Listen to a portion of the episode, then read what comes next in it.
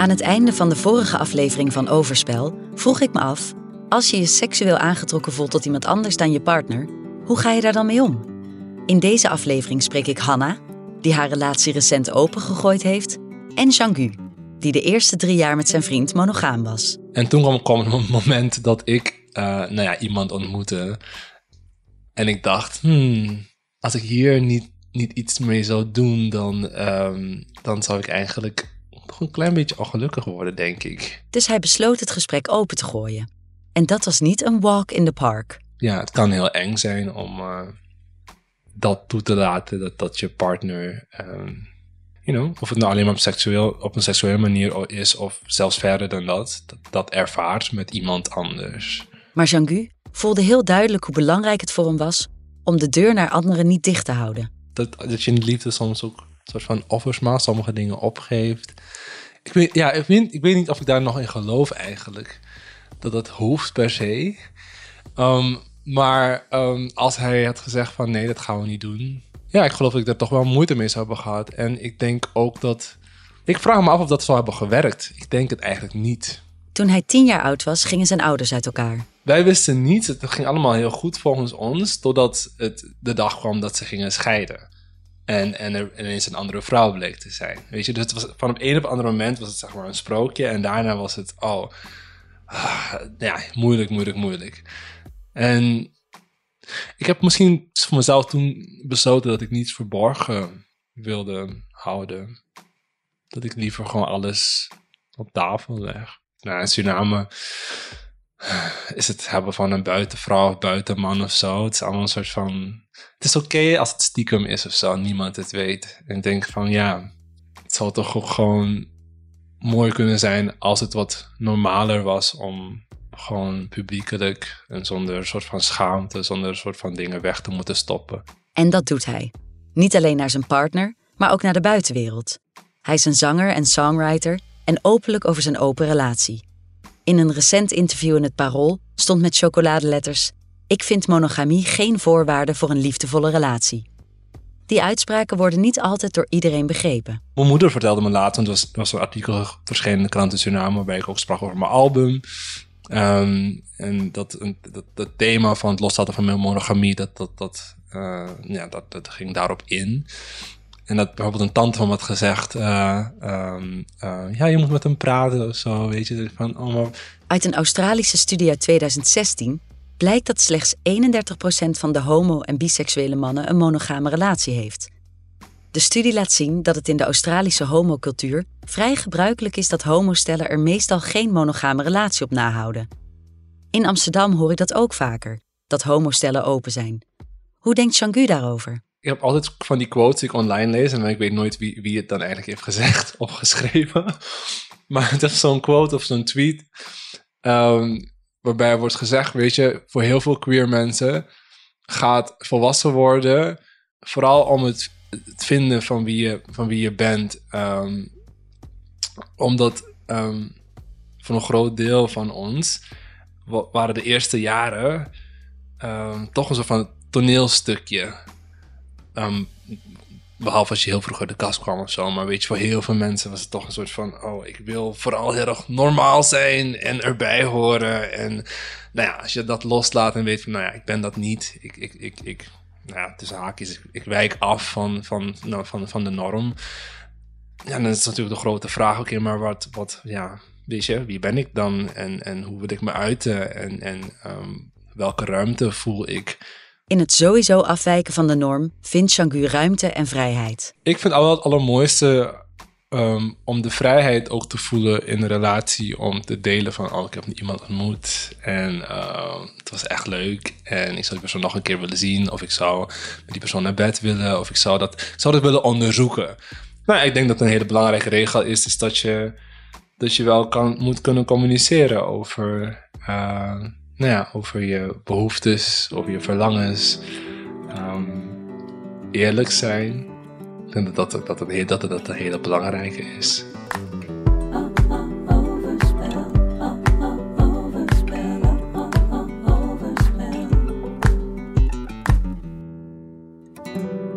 Je luistert naar Overspel, gemaakt door mij, Carolien Borgers, in samenwerking met Linda. Dit is aflevering 2: Verlangen. Eerlijk zijn over je verlangens. Dat vereist moed en durf en onderzoek en experiment en kennis over die verlangens. Dat vereist bijna een seksuele revolutie. Maar die hebben we toch al gehad? Je hoort hoogleraar evolutionair sociale psychologie Bram Bunk. De mensen denken dat de seksuele revolutie in de jaren 60 was. Nou, hoogstens was dat de aanzet. Het was echt pas echt in de jaren 70. Terwijl in de jaren 60 was nog een hele grote meerderheid van 80% of zoiets van 78% van de mensen was sowieso tegen uh, seks buiten het huwelijk, wat dan ook. Dat zakte in de jaren uh, 70 tot beneden de 50%. Het was dus minder dan de helft van de mensen vond uh, seks buiten het huwelijk sowieso verkeerd. En dat is nu weer gestegen naar het niveau van in de jaren 60. Ja, dat is een heel interessant verschijnsel. En een zorgwekkend verschijnsel, als je het mij vraagt. Er was dus even een opleving van seksuele vrijheid in de jaren 70. Kathleen, geboren in 1954, was twintiger in die periode en had destijds een affaire met haar baas en voelde zich vrij in haar seksuele doen en laten. Ik ging ook eh, met andere mannen uit, ja, zeker. Ja, joh, we hadden de pil. Dus het was natuurlijk gewoon vrijheid, blijheid. Er was geen aids en uh, er waren ook geen, geen remmingen. Heerlijke tijd. Echt zo fantastisch. Ja, ik vind sowieso, wij babyboomers hebben natuurlijk uh, nergens last van gehad. Alles is voor ons geregeld. Uh, we hebben de aarde verkloot, maar we hebben wel pret gehad. Binnen haar gezin heersten nog wel conservatieve gedachten aangaande seks en vrijheid. Mijn vader heeft zich niet bemoeid met de opvoeding. Dat was gewoon een hele leuke, lieve man. En mijn moeder had een uh, vrij, um, ja, koele houding naar, naar, tegenover de liefde. En ze zei altijd tegen mij van, nou, seks is echt verschrikkelijk. Dus ik dacht bij mezelf, als zij dat zegt, dan moet het werkelijk fantastisch zijn. Dus ik ben enorm op onderzoek uitgegaan, al heel jong. En uh, ik heb juist uh, altijd enorm veel plezier gehad in seks. Kathleen benoemde net het uitbreken van de AIDS-epidemie. In de lijn van deze aflevering, waarin ik op zoek ben naar onze relatie met onze verlangens, is die periode in de jaren 80 en 90 niet over te slaan. Na de roerige, vrije seks in de jaren 70 zorgde AIDS voor angst. Angst om seks te hebben, angst om intiem te zijn met iemand. Seks kon opeens levensbedreigend zijn. En in die jaren waren er twee paden om te bewandelen. Of teruggaan naar het jaren 50 idee van uitgestelde intimiteit, dus geen seks voor het huwelijk. Of om seks nog wel onderdeel te houden van daten, maar dan monogaam. Een deel van de omslag met betrekking tot hoe we onze relaties vormgaven na de jaren 70 komt daaruit voort. Wat gebeurde er verder na de jaren 70? Met het feit dat het feminisme toen eigenlijk, hè, dat er misschien een steeds neoliberaler feminisme meer uh, heeft doorgezet, wat echt gefocust heeft op werk en vrouwen naar de top. En dat heeft eigenlijk de aandacht meer weggenomen van hoe het privéleven anders in te richten. Je hoort historicus en schrijver Lotte Houwing ten Katen over wat er in die periode volgens haar is blijven liggen. De gelijkheid speelde zich af buitenshuis, carrière technisch. Maar binnenshuis bleef de rolverdeling hetzelfde. En daarmee ook de dienstbaarheid van de vrouw ten opzichte van de man. En dan nog een denkfout uit die periode. In dat natuurlijk seksualiteit überhaupt helemaal niet vrijer is geworden. En dat is, ik denk dat dat, is, dat dat wel echt zonde is. Dat dat een heel grote belofte is geweest van de jaren zeventig. En dat dat, ja, dat dat dus ook wel dan haken en ogen heeft gehad. Dat het voor sommige mensen, hè, er wordt, er, het is makkelijk om daar oordelen over te hebben. Dat er te weinig aandacht voor kinderen is geweest in bepaalde, uh, in bepaalde gezinnen waarin dat gebeurde. Dat vrouwen het misschien eigenlijk niet zoveel wilden. Dat mannen dat, mannen dat hebben doorgeduwd dat soort dingen worden er nu wel over gezegd. Dat mensen daar een soort emotioneel wel een tik van hebben gekregen. Maar het is natuurlijk ook wel ongelooflijk dat we dat dat soort pogingen wel gedaan zijn. En dat volgens mij we nu, dat is soort we nu dus in een heteroseksueel script zitten, wat helemaal, uh, wat op geen enkele manier echt verder lijkt te komen. Sterker nog, als we de cijfers moeten geloven, komen we niet alleen niet verder, maar zijn we weer terug bij af. Er wordt over seks buiten het huwelijk weer hetzelfde gedacht als in de jaren 60. De periode voor de seksuele revolutie. Hey, ik had begrepen dat jij, voordat jij meedeed aan Ex on the Beach, zo'n uh, 400 bedpartners had gehad. Zoiets. Zo'n uh, 50 trio's. Zoiets. Stel, je bent super verliefd op een vrouw, maar je komt erachter dat haar body count hoger is dan de jouwe. Maakt je dat dan uit of ja, niet? zeker. Nee, dat is kansloos. Een vrouw daalt in waarde als ze, als ze veel petpartners heeft gehad. Wat is Hoe veel voor een vrouw? Ja. Oh, sorry. Ja. Ja. Het is veel. Pof. Is 50 veel? Is 100 ja, veel? 50 is heel veel. Je hoort Jordan Lorenzo in de Date Night Talkshow op TikTok. Opmerkelijk in zijn taalgebruik is het woord waarde. Bezit heeft waarde. Waarde dicht toe aan bezit. De natuur is ook van waarde, maar in dit geval kan de waarde door hoe het bezit zich gedraagt af of toenemen. De waarde, met betrekking tot de vrouw en haar seksualiteit, is subjectief. In de beleving van de man uit het TikTok-filmpje en in de hele Andrew Tate-following is een vrouw het bezit dat van hand tot hand gaat. Ik wil verder niet dieper ingaan op dit soort mannen, maar het is wel goed om op te merken dat deze ideeën aan populariteit toenemen. Ik zag dit filmpje een paar weken geleden omdat het viral ging online. Nou is het geen nieuw gedachtegoed. Vrouwen met veel bedpartners worden al heel lang afgelikte boterham genoemd. Kathleen herinnert zich dat al uit de jaren 70. Zeker, ja. Mijn moeder noemde dat al eh, een afgelikte boterham, eh, dat soort vreselijke uitdrukkingen. En als meisje eh, moet je bewaren en netjes zijn en geen initiatief. En ja, dat eh allemaal, allemaal van die vreselijke dingen. Het filmpje lokte heel veel woedende reacties van vrouwen uit. Maar ik denk ook dat het viral ging omdat het raakt aan een discussie die al eeuwenlang woedt over het verschil tussen vrouwelijk en mannelijk verlangen en seksualiteit. Het blijft een hardnekkig idee dat mannen biologisch geprogrammeerd zijn om hun zaad te verspreiden over zoveel mogelijk vrouwen, terwijl het in de natuur van vrouwen zou zitten om het bij één partner te houden omdat ze een vader wil voor haar kinderen. De gevolgen van het framen van vrouwen, maar ook van mannen, op deze manier, zijn verstrekkend en verstikkend. Het zorgt voor een beeld van de vrouw als dociel en weerloos en de man als onbetrouwbaar en seksueel onuitputtelijk. Hoe denkt specialist seksuele ontwikkeling Anna-Mara Jansen daarover? wat ook steeds meer uit onderzoek blijkt, hè, dat eigenlijk mannen en vrouwen helemaal niet zo erg verschillen. Dat het binnen de groepen veel meer verschilt.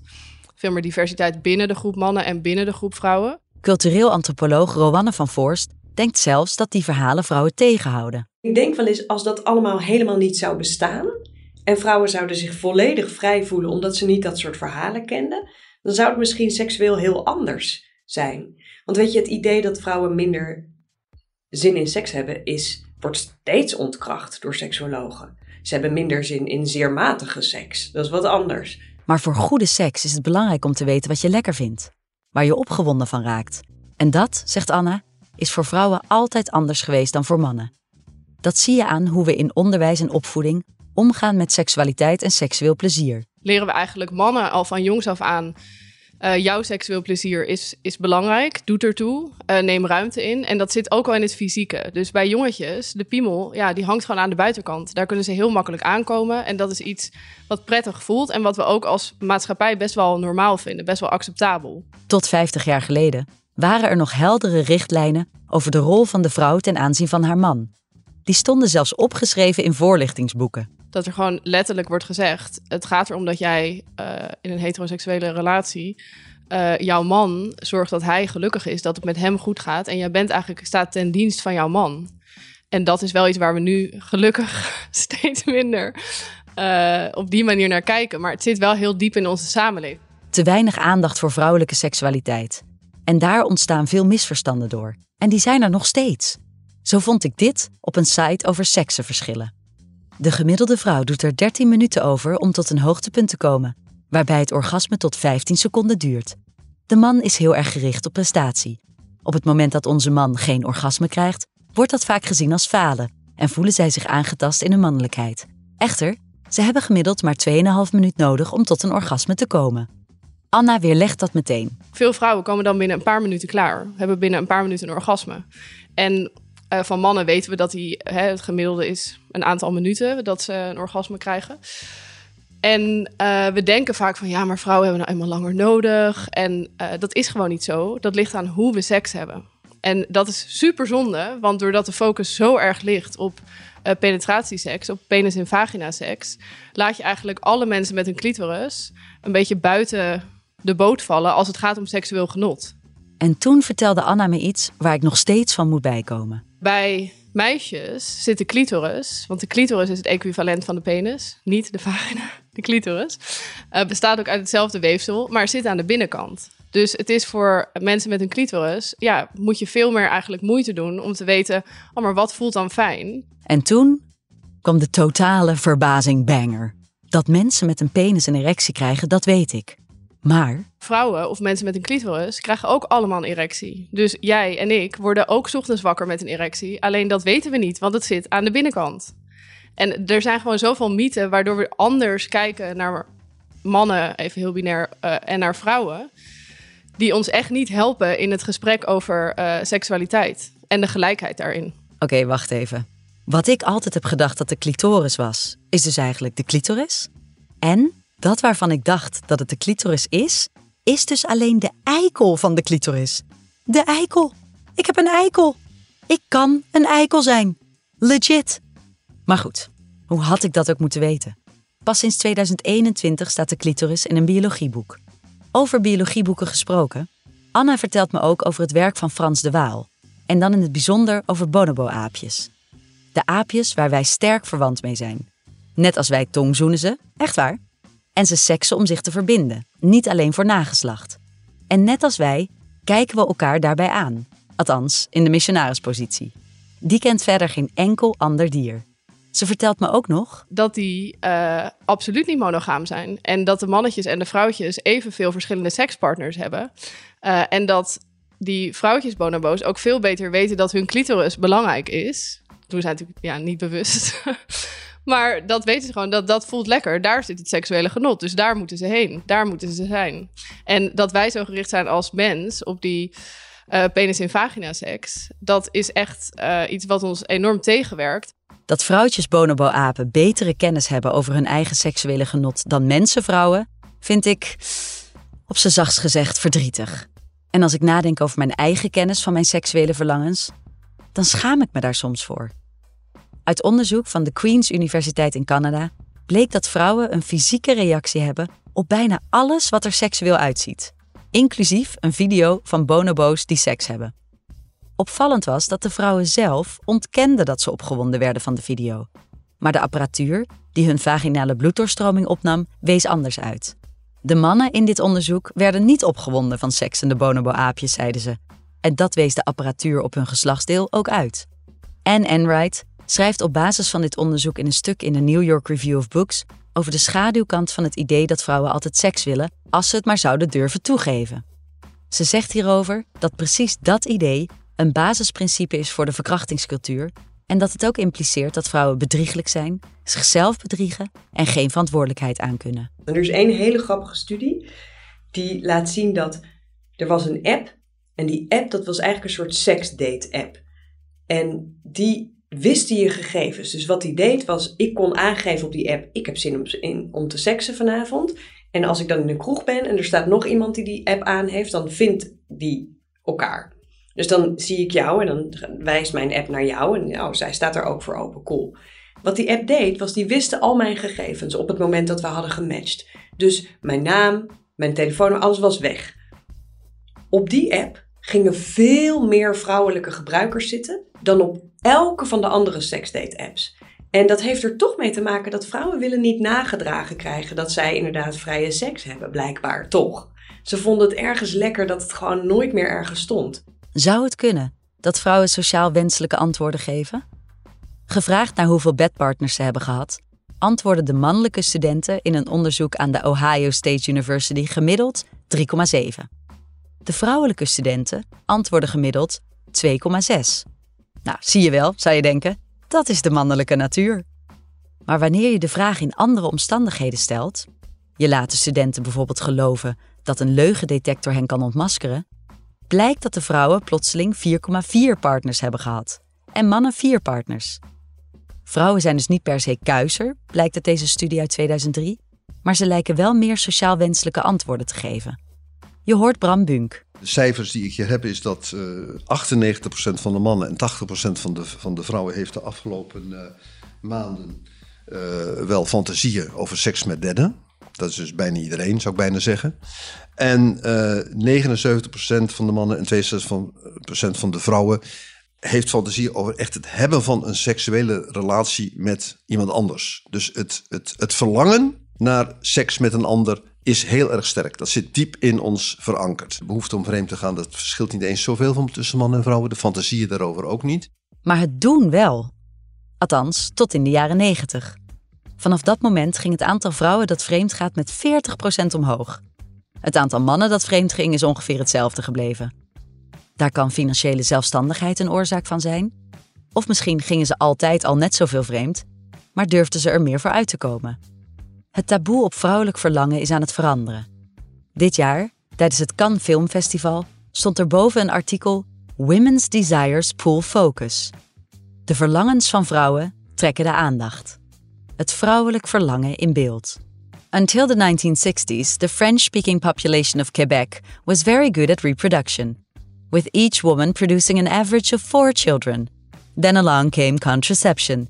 They stopped going to church, and each woman had an average of only 1.5 children. Relationships no longer existed primarily to facilitate reproduction. Biology had been trumped by the desire for an improved standard of living. Instead of having children, the Quebecois had cars, central heating, holidays in Florida, and sex for fun. Ik wil heel graag het gevoel hebben dat ik alles zelf mag bepalen in het leven. En dat ik van niemand anders afhankelijk ben. En in een relatie heb je gewoon rekening te houden met iemand anders. En ik vind dat gegeven heel ingewikkeld. En soms wil ik gewoon het gevoel hebben dat ik met niemand rekening hoef te houden. En dat ik op dat moment, alles wat in me opkomt, alles wat ik op dat moment wil doen, dat dat kan. Dus ook met iemand anders zoenen. Je hoort Hanna. Ze heeft altijd moeite gehad met monogamie. Ik ben een vrij impulsief iemand. Ja, en dan, en dan kwam ik gewoon in de problemen eigenlijk. En dacht ik daarna, oh, ik heb met iemand anders gezoend. Oh, ja. En dan vond ik dat heel erg van mezelf. En dacht ik, oh nee, dat kan je echt niet maken. En dan, en dan met hangende pootjes aankomen. Oh nee, ik heb dit gedaan. En ja, dat, dat is super ingewikkeld. Want dan zit je gelijk in een kutgesprek. Terwijl het ook vaak helemaal niet zo was dat iemand anders dan zei... Wat verschrikkelijk, je bent echt een slet. Want dat is toch wat ik dan dacht. Oh nee, ik heb mezelf niet onder controle, ik ben een slet. Dat is inderdaad toch wel erg. Hanna is niet haar echte naam. Maar dit is wel haar echte verhaal. Ze zit in de fase waarin ze aan het onderzoeken is hoe ze haar, inmiddels zevenjarige relatie, vorm moet geven. Wat is haar idee van de ideale relatie? Dat je probeert het beste in elkaar naar boven te halen. En dat je elkaar daarmee dus ook accepteert voor wie iemand is. En elkaar niet probeert te veranderen. En graag wil dat de ander gelukkig is. En om die reden heeft ze het gesprek met haar vriend opengegooid. We gaan luisteren naar hoe ze dat gedaan heeft. We hadden eerst de Don't Ask, Don't Tell afspraak. We hebben nu ongeveer sinds twee maanden dat we het wel vertellen. Um, en toen kwam dus het eerste moment dat mijn vriend ging vertellen. Of nee, hij had van tevoren dus gebeld. Zei hij, nou, um, ik heb twee keer eerder met deze persoon gezoend. En er is een feestje en die persoon is er ook. En ja, hoe sta je erin dat ik ook met deze persoon naar bed ga? Dit was de eerste keer dat ze die stap in hun relatie namen. En dat was super spannend. En ik vond het ook zo knap dat hij dat aan mij durfde te vragen. Want het is echt super kwetsbaar. En ja, dat is doodeng. Het is veel makkelijker volgens mij om het niet te zeggen dan om het wel te zeggen. Omdat je daarmee het risico loopt dat iemand anders iets niet leuk gaat vinden van wat je doet. En oh ja, nou, in eerste instantie denk ik, ja, doe maar gewoon. Maar ik weet ook dat ik altijd best wel snel, oh ja, is allemaal prima. En dan daarna denk, hmm, misschien toch niet. Dus oké, laat me er even over nadenken. Ik ga er even rustig over nadenken. Uh, dacht ik, ja, doe maar gewoon. En dan zien we daarna wel wat er gebeurt. Hanna zit tegenover me en vertelt me dit met nog dezelfde nieuwsgierige spanning die ze toen voelde. De angst en tegelijkertijd de opwinding van iets nieuws. Dus toen zei ik ook, maar ik wil niet weten welke dag precies dat feestje is. Ik wil überhaupt niet weten hoe ze heet. En ik wil geen informatie over haar. Maar ja, doe maar. maar het is zo geinig dat je dus gewoon tegen je, an, tegen je vriend zegt... Weet je wat? Ga jij maar lekker met iemand anders neuken. Ja, dat is zo weird. Maar ja, ik vond het ook heel geinig. Ik dacht ook gewoon, ja... Ja, ik voel gewoon zo sterk dat wij bij elkaar willen zijn. En ik vertrouw hem helemaal in dat hij voor mij kiest. En ik voel aan alles dat ik met hem oud wil worden. Dus daar zit geen ruis tussen of zo. Toen het feestje was geweest, Hannah had to face the music. Toen zei ik ook van, nou, laten we dan die dag samen gaan wandelen. En dan kunnen we gewoon weer even kletsen en uh, inchecken bij elkaar. Toen gingen we wandelen. En toen op een gegeven moment zo, ja, um, nou, zei ik, en? En hij zo, oh ja, ja, is, is dit dan nu het moment? ja, dit is het moment. Ga maar vertellen. Heb je, heb je, hebben jullie iets gedaan? Hij zo, ja, ja, nou, uh, ja.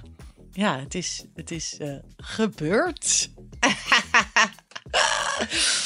en toen moest ik zo hard lachen. En um, ik, gooi, ik viel gewoon op de grond en ik kreeg zo hard een slappe lach. En ja, en hij stond daar zo bij. Zo heel kwetsbaar. Omdat hij dacht, ja, hoe gaat ze reageren? Ik weet het niet. En ik zag hem daar ook zo staan. ik, ik echt naar hem wijzen gewoon met mijn vinger. Ik zo, ah, sukkel, sukkel. Ik hem ook nog duwen en zo. en hij helemaal, ja, ja, ja, nou. ja, ik was echt even heel machtig op dat moment. En het is ook lekker om daar dan even gebruik van te maken. En even gewoon uit te, ook een beetje uit te zoomen en te zien hoe eng het voor hem is. En daar dan even ook om te lachen. Hanna voelde zich kwetsbaar omdat haar vriend met iemand anders naar bed was geweest. En haar vriend voelde zich kwetsbaar om precies dezelfde reden. Daarna een hele lange wandeling te maken. En heel erg te zeggen: Oké, nou. Ja, uh, ja, ik weet niet. Nou, ik vind het ook niet per se heel leuk of zo, zei ik dan op een gegeven moment. Het is ook niet, joepie, eindelijk of zo. Ja, ik ben er ook niet heel blij mee. Ja, nee, snap ik, snap ik, snap ik. Um, en ik voelde wel heel snel. Ik hoef, ik geen details te weten. Ik hoef niet te weten. Ik hoef ook niet heel erg te weten of hoe je het vond of zo. Of waar en wat. En toen zei hij: Oké, ja, maar ik wil wel daar eigenlijk nog wel graag iets over zeggen. En toen zei hij wel van ja, ik vond het best wel heftig eigenlijk om met iemand anders naar bed te gaan. En het was echt niet zomaar iets wat heel ja, makkelijk ging of zo. Het is best ineens, ineens. Het is echt iets heel anders dan met iemand zoenen, zei hij. Hanna wilde niks weten over deze vrouw. Geen naam, geen details. Maar ze merkte ook meteen dat ze daarmee niet los kon laten wie die vrouw is. Maar toen voelde ik wel even zo'n steekje van dat ik dacht: oh, maar straks is ze veel jonger dan ik. Straks is ze heel, heel dun en heeft hele grote borsten. En, um, en, en is dat dan wat hij wil? En dat is een soort van. Precies zo'n zo stemmetje van ik ook. Ik ging het ook gelijk zeggen: oké, dit is ook nu wat ik gelijk denk. Maar ik weet ook dat dit echt niks met jou te maken heeft. En ik weet ook dat jij mij super lekker vindt. Ehm, dus dit is echt zo'n stem die ik voel vanuit, wel vanuit jong zijn en het idee hebben dat dat is wat voor een vrouw je zou moeten zijn. Ze worstelt met haar eigen vastgeroeste ideeën. Dat heeft echt iets te maken met, met de maatschappij en hoe er naar vrouwen gekeken wordt en naar het uiterlijk van vrouwen. En dat is iets wat ik herken en waarvan ik ook weet dat het onzin is, maar waarvan ik ook weet dat ik het dus voel, maar dat ik daar geen aandacht aan hoef te besteden, want het is fucking bullshit. Tijdens het gesprek merkte Hanna dat er iets knaagt bij haar. Maar ik was ook al een keer met iemand anders naar bed geweest, maar dat was tijdens de don't ask, don't tell afspraak. Dus ik had dat nog niet tegen hem gezegd. Dus op een gegeven moment zei ik, ja, dit was niet helemaal dan de afspraak dat we nu al onze confessions gaan doen. Maar ik voel toch een beetje alsof ik eh, nu aan het liegen ben, maar ik ben ook met iemand anders naar bed geweest. Ja, dan weet je dat. Want anders dan moet. Ik voel dat ik nu toch een beetje aan het reageren ben vanuit een. Alsof ik het nog nooit gedaan heb en heel erg naar jou aan het luisteren ben. Alsof jij de enige bent. De reactie die ze kreeg, had ze niet verwacht. En hij zei: Oh, ik ben heel. Oh, wat fijn. Ik ben heel opgelucht dat, dat jij dus ook met iemand anders. ehm, het gedaan hebt. Want dan zijn we toch nu weer een beetje wat gelijkwaardiger of zo. En hij was dus wel heel erg benieuwd naar. Oh, en wanneer was dit dan? En ehm, hoe ging dat dan? En oh, leuk. En ja, hij vond het dus wel sexy om het te horen. Ik zo, "Mm, maar wil je dit weten? Want ik was net heel erg. Ik hoef niet te weten wie deze chick is. En hij zo, ik hoef ook niet te weten wie het is. Maar wel een beetje meegenieten van de aanloop. Dus ook verder niet hoe was de seks, maar wel eens van hoe is dit ontstaan? Oh, en, oh, en- dus dat vond ik heel geinig. Hanna en haar vriend leerden elkaar op een andere manier kennen. En de openheid van hun relatie bracht hen dichter bij elkaar. Hebben ze heldere afspraken gemaakt? Veilig doen, niet met vrienden, niet met exen, niet in je eigen bed, in elkaars bed. En als je ehm, voelt dat eh, je iemand echt leuk vindt, of echt leuk gaat vinden, dan eh, aan de bel trekken. En liever te vroeg dan te laat. En dat is een regel, maar nou ja, we weten dus ook hoe ingewikkeld het kan zijn. Of we weten ook, maar het- we beseffen ons ook heel erg dat dat een, ja, een heel ingewikkeld iets is. De spanning van iemand nieuws zit natuurlijk ook in appjes, berichtjes, stiekeme telefoontjes. Daarover hebben Hanna en haar vriend ook afspraken. Eigenlijk geen appcontact. Dat is ook de regel. Want dat voelt voor mij dus echt veel te, veel te intiem. Dat, dat kan zo spannend zijn. Zoveel spannender dan met iemand naar bed gaan eigenlijk. En dat vind ik dus echt feeding your crush. Dus op Instagram nog een berichtje sturen. Of nog een berichtje, hey was het leuk. Ehm, dan daarna nog gaan lopen appen. No, no, no. Nee, dat is een no-go. Don't feed your crush. Verliefd worden is een groot gevaar in een open relatie. Maar daar hadden we dan ook altijd weer heel veel gesprekken over. Want we weten ook dat als je verliefd wordt op iemand, dat je gewoon crazy wordt. En dat je dan ook heel graag smoesjes, of dat je dan ook smoesjes voor jezelf gaat verzinnen waarom je bij diegene wil zijn of niet. In de komende afleveringen gaat dit onderwerp nog vaak voorbij komen. De duivel, althans binnen een relatie, die verliefdheid op een ander heet. Hoe ga je daarmee om? Polygamisten noemen het NRE, New Relationship Energy. En hebben handvatten en richtlijnen voor de noradrenaline, adrenaline, endorfine, dopamine en oxytocine die aangemaakt wordt als je verliefd bent. Je hoort Eva, die in een polyrelatie zit. Maar er is één ding wat ze bij NRI zeggen. En dat is gewoon in het eerste half jaar van NRI geen grote beslissingen. Geen kind, geen verhuizing, geen, geen grote ding. Dat is echt een heel bekend ding wat in alle polypodcasts een beetje wordt besproken. In mijn eigen open relatie werd ik op het eind zo verliefd op iemand anders. Dat was niet de reden van de uiteindelijke breuk, maar het heeft er zeker aan bijgedragen. Vaak wordt gezegd: als je verliefd wordt binnen je relatie op iemand anders, dan zegt dat iets over de kwaliteit van de relatie die je hebt. In de volgende twee afleveringen ga ik onder andere daar dieper op in. Maar terug naar Hanna. Staat voor haar seks los van emotie? Ja, tot nu toe vrij best wel eigenlijk. Voor mij wel. En ja, het is niet alsof ik daarna nooit meer aan iemand denk. Maar ik voel niet enorm een emotionele band dan nog met iemand. Ik denk wel gewoon, hi, geinig, leuk. Maar ik voel nooit de behoefte om iemand nog op te zoeken of zo. Ja, het voelt, het voelt niet zo emotioneel, nee. En voelde ze eigenlijk jaloezie met betrekking tot haar partner? Ja, wij zijn dus alle twee niet zo jaloers.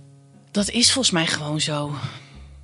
Nou, ik wil vooral ook sowieso nog even zeggen dat dit totaal niet. Ik heb totaal niet het idee dat iedereen dit zomaar zou moeten doen. Dus ik heb hier totaal geen idealistisch eh, idee over.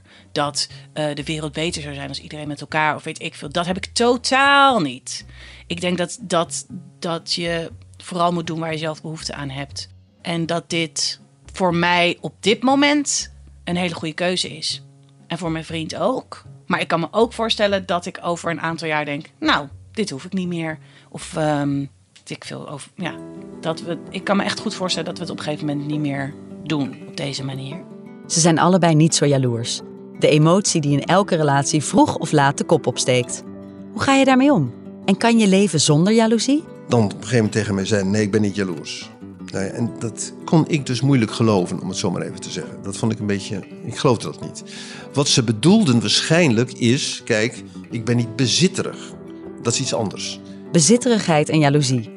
In de volgende aflevering spreek ik drie mensen die een polyamoreus leven leiden. Ja, zeker. Uh, jaloezie is heel normaal en is heel gezond, denk ik ook. Het is alleen heel belangrijk om voor mij, wat ik heb geleerd in de afgelopen jaren, is te onderzoeken waarom ben ik jaloers. Waar komt die jaloezie vandaan? En ik heb gemerkt dat dat meestal is die jaloezie lichte grondslag aan of wat er aan de grondslag ligt, is dat daar een stuk onzekerheid zit. Of een stuk gemis in een relatie. Of een stuk waarin je je niet gezien voelt. Over hoe het hun zienswijze veranderd heeft. Dat was ook heel grappig toen ik alle van die romcoms kan je op een gegeven moment niet meer kijken als je poly bent. Want dan ben je gewoon echt zo, neem ze gewoon allebei. Wees gewoon transparant. Ja, ga gewoon lekker vreemd en vertellen dan. Of hij vertelt eerst en ga dan vreemd. Nou ja, ga niet meer vreemd. zeg maar.